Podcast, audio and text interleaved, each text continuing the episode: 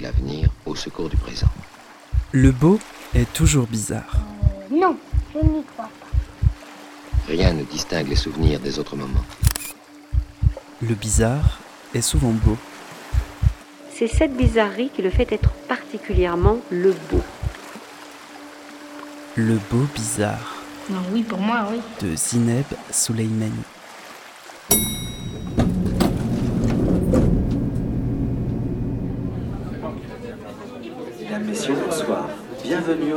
Scène Nationale. Les portes de la salle André Malraux sont maintenant ouvertes au public. Nous vous souhaitons une agréable soirée. Bonjour à toutes, bonjour à tous. Bienvenue dans le beau bizarre, un espace sonore libre et hybride, un espace qui cherche quelquefois à sortir de sa zone de confort. It's actually. That's, do please do me reg. like the French way. Thank you. Alors qu'il présente cette saison son travail pour la première fois en France, la presse française le qualifie déjà de figure montante de l'avant-garde flamande, d'étoile montante de la scène belge ou du nouveau prodige d'une scène artistique flamande. Oh, I like it so much. À seulement 27 ans, Benjamin Abel Meraïg occupe déjà une place confortable parmi les noms émergents de la scène artistique européenne. Associé à la direction artistique du théâtre Lunis à Anvers, il accompagne actuellement plusieurs de ses spectacles en tournée en France et en Europe. Des spectacles où il fait dialoguer le passé, le présent et le futur dans un décloisonnement total des genres, des médiums et des formes. Des spectacles où il réunit des danseurs qui acceptent de chanter et des chanteurs qui acceptent de danser, pour une circulation de savoir, de talent et de questionnement.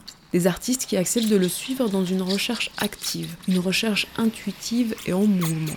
Tenter ainsi, en visitant les madrigaux de Monteverdi, de revenir au point zéro, au commencement, et y créer une communauté primitive, utopique, paritaire et déconstruite. Ou de nous projeter 2000 ans en avant pour chercher à comprendre si l'espèce qui sera encore vivante en l'an 4020 cherchera toujours à se connecter à ses émotions en activant d'anciennes partitions musicales. Ces objets sont alors hybrides, inclassables, activant chez le public tous les sens. J'ai donc eu envie de le rencontrer et de comprendre un peu mieux ce qui guide ses intuitions et ce qui nourrit ses créations. Benjamin Abel Meraïg est mon invité dans le beau bizarre. Música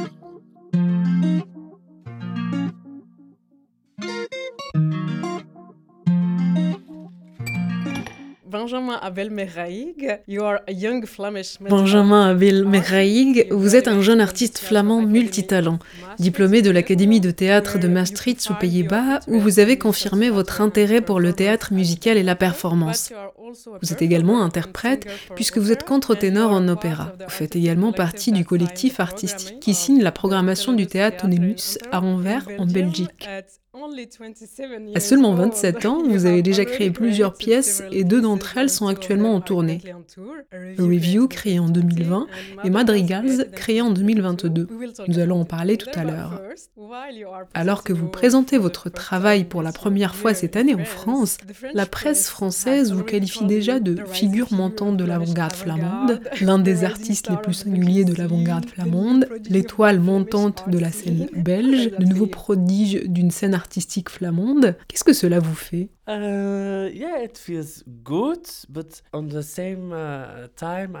Bien évidemment, c'est agréable, mais je sais bien aussi qu'ils ont besoin de créer un mythe pour ensuite le critiquer ou le déconstruire. Mais pour l'instant, je suis heureux de tous ces retours enthousiastes et je prends ces compliments avec le sourire. Mais comment vous vous présenteriez au, au public français Je me présente principalement comme un metteur en scène qui chante aussi. Mes œuvres sont emplies de musique. J'ai une bonne relation avec les interprètes et nous cherchons ensemble à décloisonner la musique, spécialement la musique classique. C'est l'axe principal de mon travail. Mais pour mieux vous connaître et vous présenter, rien de mieux que les mots de l'une de vos plus proches collaboratrices. On va écouter cet extrait sonore. In my eyes, Benjamin's aesthetic universe is full of color. Very sparkling, vivid. It's a river Dans mes yeux, l'univers de Benjamin est plein de couleurs, très pétillants. C'est un grand artiste visuel pour moi et pour tous les autres collaborateurs, je crois. C'est un esprit visuel. Pour moi, ses pièces sont des peintures sonores parce qu'il peint avec la lumière, avec le mouvement. Avec le son, bien sûr, très important. Il travaille avec ses sens. Il a besoin de ce processus créatif pour peindre ses pièces. Et il a besoin que tous les collaborateurs le suivent uh, pour l'aider à créer ces tableaux sonores. Il est aussi important de savoir que Benjamin est un interprète, un performeur. Des fois, il joue dans ses propres pièces, mais la plupart du temps, il préfère mettre en scène.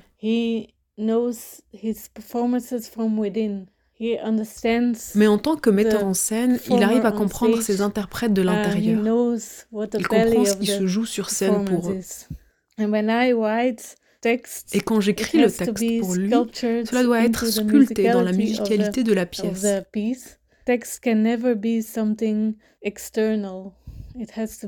Le texte ne doit jamais être extérieur, mais il doit être organique et épouser les formes intérieures de la pièce de manière très naturelle pour participer à créer l'atmosphère générale de la pièce.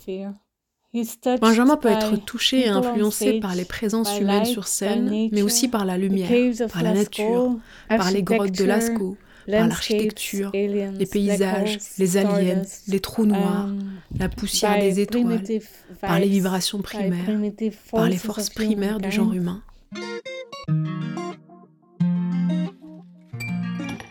Est-ce que vous vous reconnaissez dans cette présentation de la part de votre dramaturge Louise Van den Hede Oh oui, c'est vraiment gentil. Elle me connaît vraiment très bien. C'est si agréable de l'entendre. Je suis si surpris. Je n'y crois pas. Vous l'avez appelée? Elle est vraiment gentille avec moi. Votre pièce Madrigals est très inspirée de l'œuvre de l'artiste italien Monteverdi, en particulier le livre 8, mais votre version lui donne une nouvelle forme et une nouvelle interprétation puisque vous signez une collaboration avec le compositeur contemporain Jess Kanda. Est-il nécessaire de connaître l'œuvre de Monteverdi avant d'assister à votre version de Madrigals? Euh, Je ne crois pas, à vrai dire. Bien sûr, c'est bien si vous connaissez la pièce de Monteverdi, sa substance et son origine, mais il n'est pas nécessaire d'en connaître chaque détail. C'est intéressant car Jessie ne connaissait pas non plus cette musique. J'aime bien quand les gens plongent dans l'inconnu, comme nous le faisons en tant que créateurs. Cela me plaît que Jessie ne connaisse pas cette musique, qu'il ait juste écouté et pris ce qui lui semblait important. Je ne pense pas qu'il faille comprendre tout le matériel des madrigaux de Monteverdi pour assister au spectacle. Mais le chant madrigal, on, pourrait dire que c'est un peu le chant premier ou le chant original de l'opéra, n'est-ce pas? Um, oui, le madrigal est un type de chant, un type de musique classique. Monteverdi a écrit neuf livres de madrigaux, ce qui représente vraiment beaucoup de musique. Cette musique était spéciale. Ce n'était pas tant à propos de la chrétienté, mais davantage à propos du monde, à propos des événements et des guerres qui ont eu lieu à cette époque. Et je pense que c'était le feu. C'est donc à propos de sexe et de bataille. La façon dont il chantait ces madrigaux était vraiment unique, avant-gardiste. Les chanteurs interagissent, sont en lien les uns avec les autres, car il s'agit d'un chant polyphonique.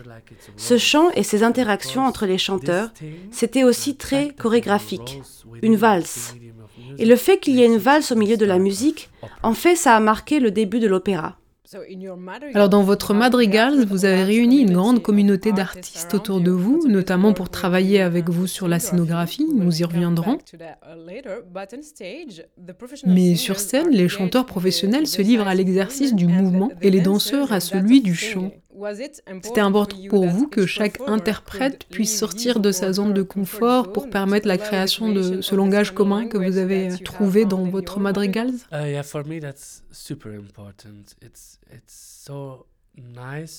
Oui, c'est extrêmement important pour moi. L'idée n'est pas qu'ils doivent mettre leur talent spécifique de côté, mais plutôt d'utiliser toutes les possibilités et tous les talents de chaque personne, mais en les remettant en question. C'est ce que j'essaye toujours de faire dans mes performances. Parfois, cela est une réussite et parfois cela ne fonctionne pas. Mais dans Madrigal, c'est vraiment la base de la pièce. Nous nous retrouvons tous autour du feu et parlons une langue commune, qui est la musique. Oui, pour moi, il est très important de mélanger les choses et les talents des performeurs, car cela crée des liens, transmet des savoirs, mais cela leur permet également de se remettre en question et de s'interroger les uns les autres. Donc on le disait, vous avez invité une dizaine d'artistes visuels à co-signer avec vous la scénographie. On retrouve pendant le spectacle des œuvres suspendues en hauteur, faites de tableaux peints et d'installations. Quelle était la commande pour ces artistes de votre part et qu'est-ce que ces œuvres apportent à votre version des madrigals?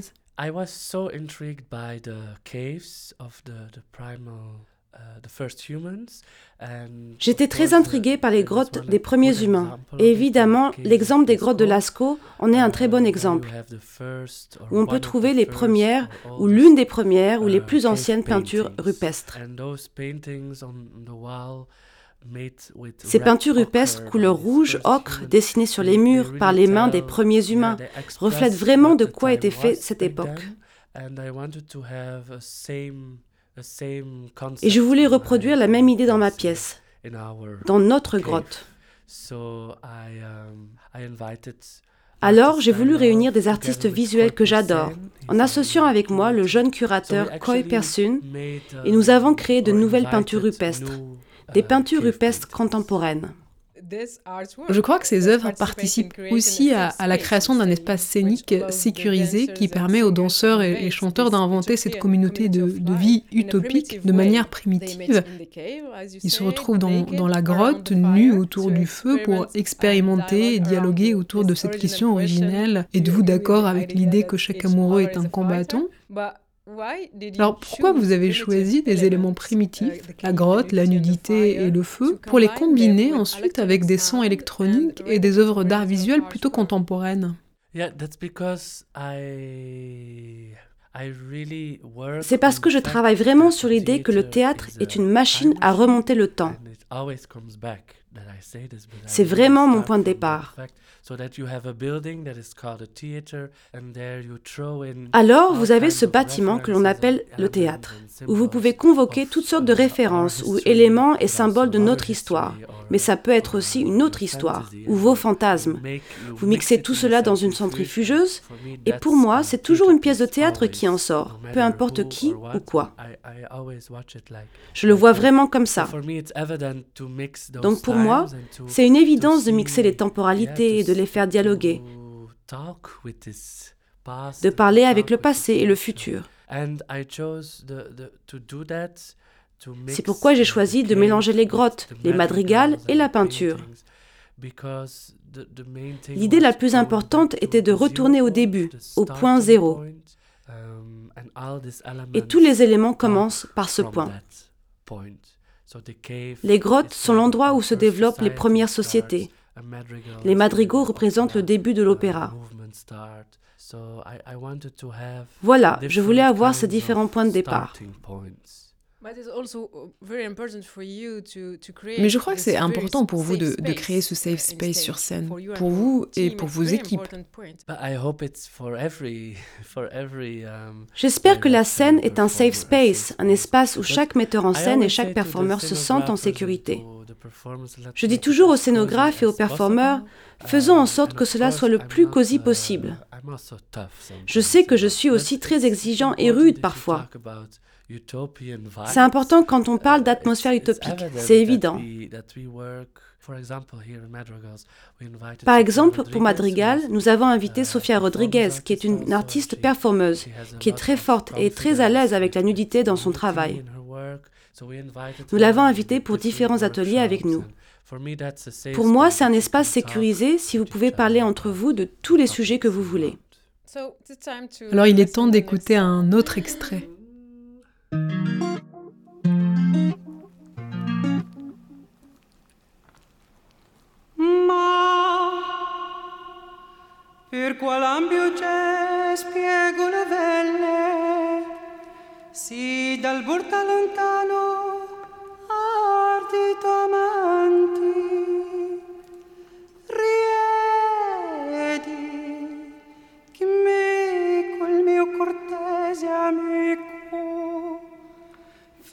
Che si gran corso a si gran voglio. Di belle di timor di banjo il viso. Ma per qual ambio c'è spiego novelle si dal borda lontano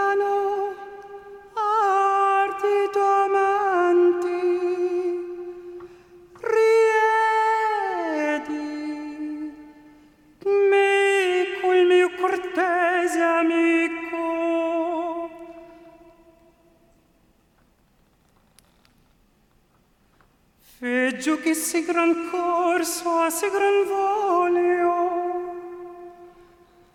Di pali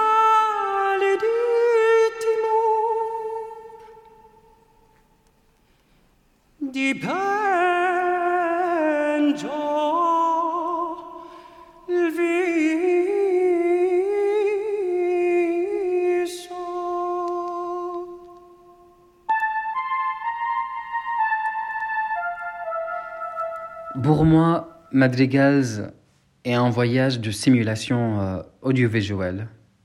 C'est comme traverser un musée, l'expérience de la visite à l'intérieur de ce musée, dont la scénographie aurait fait l'objet d'une attention particulière pour mettre en valeur le concept présenté. Et je continue mes recherches, moi personnellement, pour comprendre mon rôle autant que danseur dans cette simulation. J'essaie d'exister sur scène, mais aussi de regarder la création de l'extérieur et de comprendre comment me trouver, comment exister toujours. Euh, aussi, je pense que ce spectacle est un véritable chef-d'œuvre avant-gardiste. Et cela ne vient pas tant de la démesure que d'une simplicité très très naïve qui s'exprime dans le choix de faire chanter Monteverdi, par exemple à un Palestinien comme moi, qui n'a aucune connaissance, éducation dans la musique classique. Maintenant que nous sommes en tournée, le spectacle pour moi a atteint ses limites en tant que processus créatif. Et, je me demande, c'est une question jamais posée avant Benjamin, je me demande parfois si Benjamin voit cela et accepte cet aboutissement, accepte la finalité euh, de ce spectacle. Et, je me demande parfois si, si elle est en sérénité euh, avec cette finalité, euh, si, s'il vaut vraiment euh, partir ailleurs et laisser euh, ce spectacle exister comme, comme il est maintenant.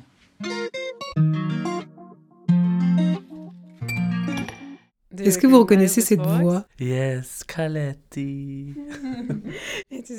Oui, c'est en effet l'artiste Khalid Bahrouti qui fait partie du casting de votre Madrigals. Alors, est-ce que vous êtes satisfait du résultat que vous donnez à voir au public aujourd'hui Est-ce que vous êtes satisfait de cette image finale de, des Madrigals? C'est toujours difficile, mais oui.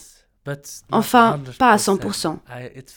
C'est difficile pour moi, mais je crois que c'est typique quand vous créez quelque chose. Que ce soit jamais assez bien.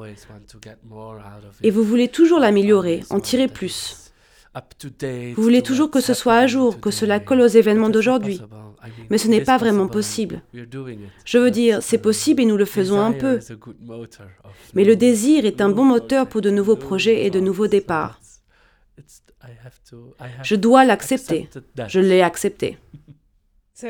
Comme vous l'avez dit précédemment, votre travail se concentre souvent sur une recherche entre des éléments du passé combinés au présent et des fois en nous projetant dans un futur lointain. C'est le cas dans votre projet Review où vous nous proposez une discussion entre l'homme et la machine pour un voyage en l'an 4020.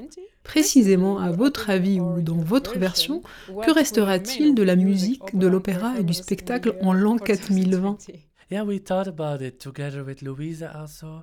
And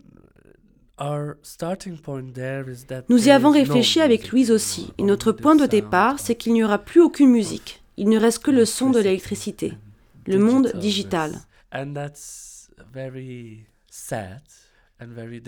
C'est très triste et totalement déconnecté des grandes émotions que l'on ressent aujourd'hui ou que l'on ressentait dans le passé.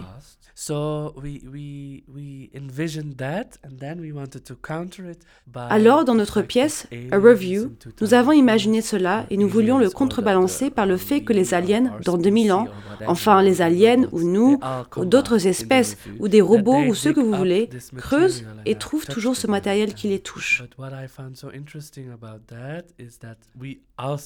Mais ce que je trouve intéressant, c'est que nous le faisons déjà.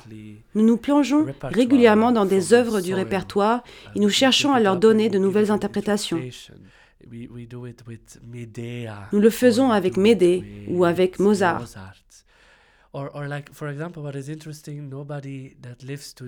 Par exemple, ce qui est intéressant, c'est que personne, du moins aujourd'hui, n'a entendu chanter un castrat. Il y a très peu d'enregistrements.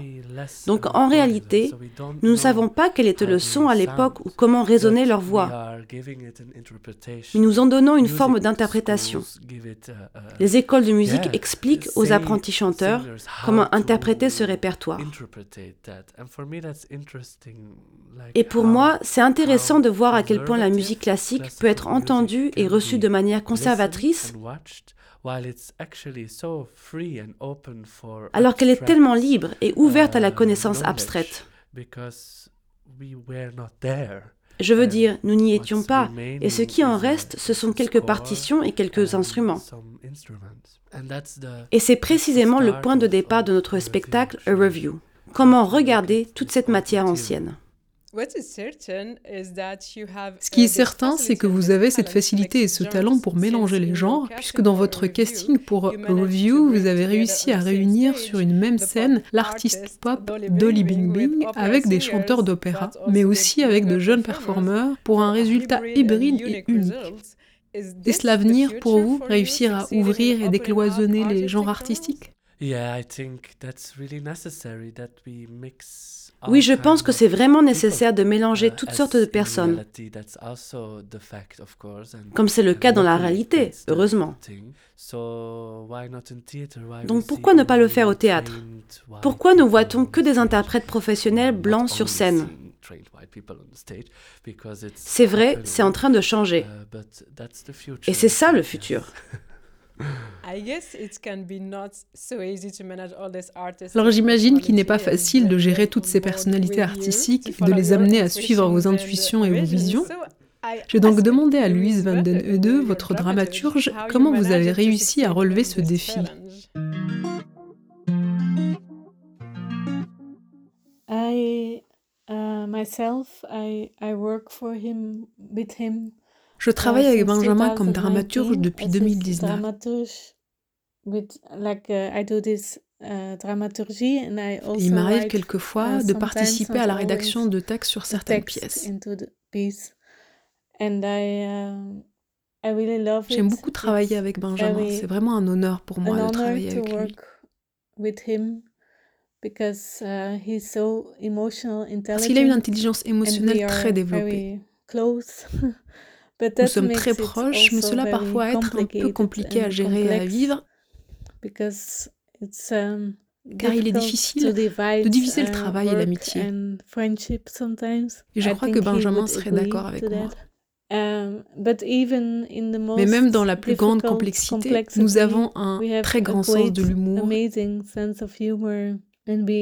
et nous restons très complices.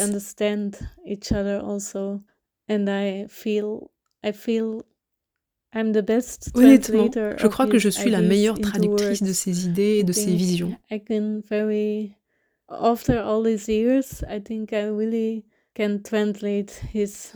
Après ces années de collaboration, je peux dire que je peux traduire ses ressentis et intuitions, même les plus vagues et même les plus abstraits.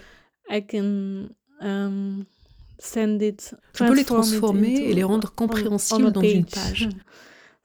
Um, je crois que nous avons une très belle complicité de travail, mais évidemment un peu complexe.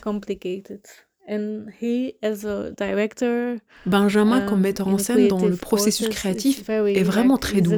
Il devient le leader d'un village.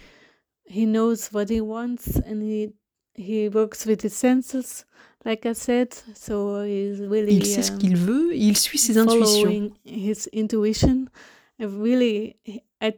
Et moi, je le suis à 1000%.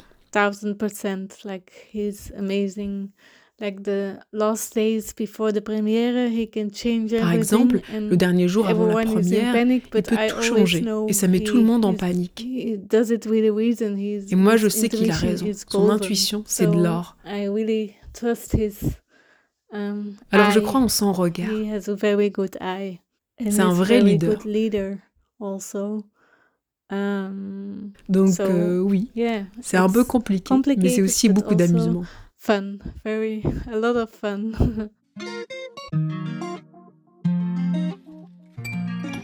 Alors, quel est votre secret, Benjamin? Yeah, I don't know, but it's it's it's again very nice what Louise said because je ne sais pas, mais encore une fois, c'est vraiment très gentil ce que dit Louise. Nous rions beaucoup, mais nous pleurons aussi beaucoup. Je crois que toutes les personnes avec lesquelles je travaille ont des hauts et des bas. Mais ce qui est très amusant, c'est que je me sens parfois comme un bourgmestre, ou comment vous dites en français, le maire d'une ville. Alors il faut négocier avec toutes les parties.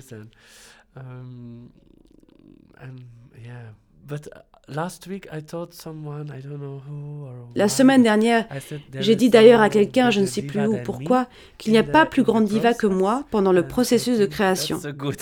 Et je crois que c'est un bon début. Mais je suis une gentille diva, vous savez.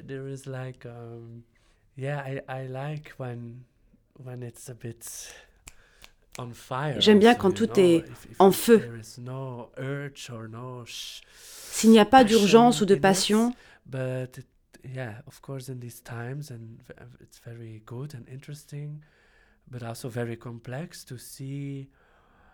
donc oui, dans ces moments, c'est agréable et intéressant et en même temps très complexe de voir ce qui est toxique ou ce qui ne l'est pas, ce qui est trop près ou trop loin.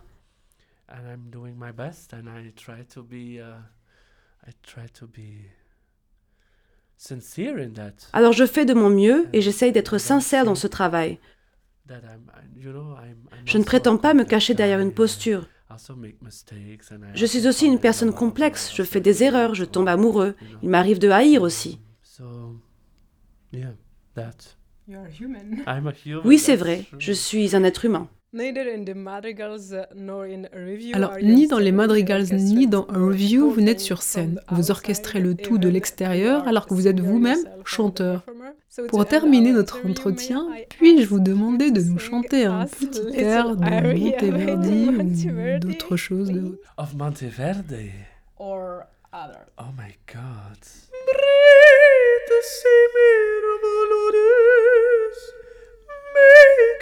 Happy breathe. You're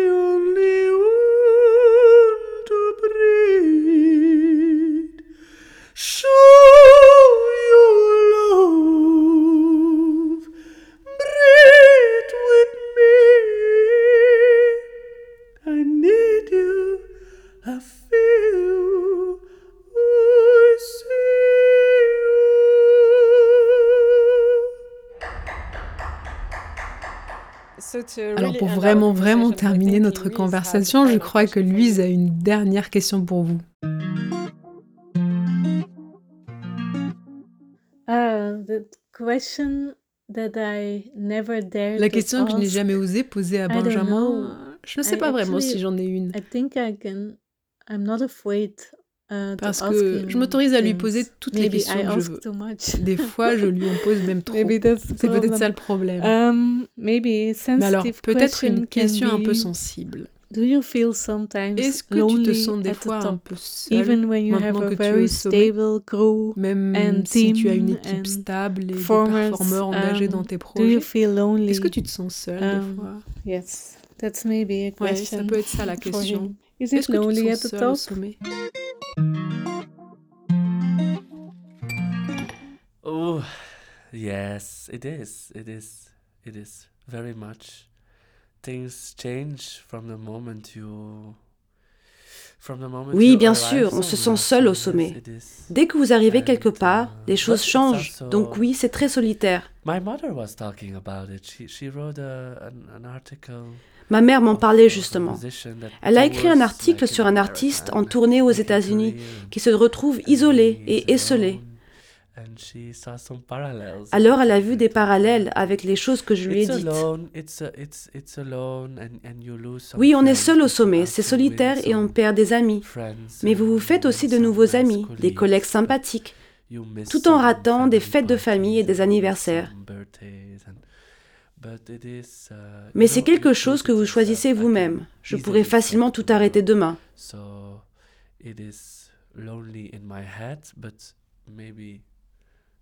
Oui, c'est une vie très solitaire, mais en réalité, je suis entourée. Donc oui et non. C'est encore un sommet cosy.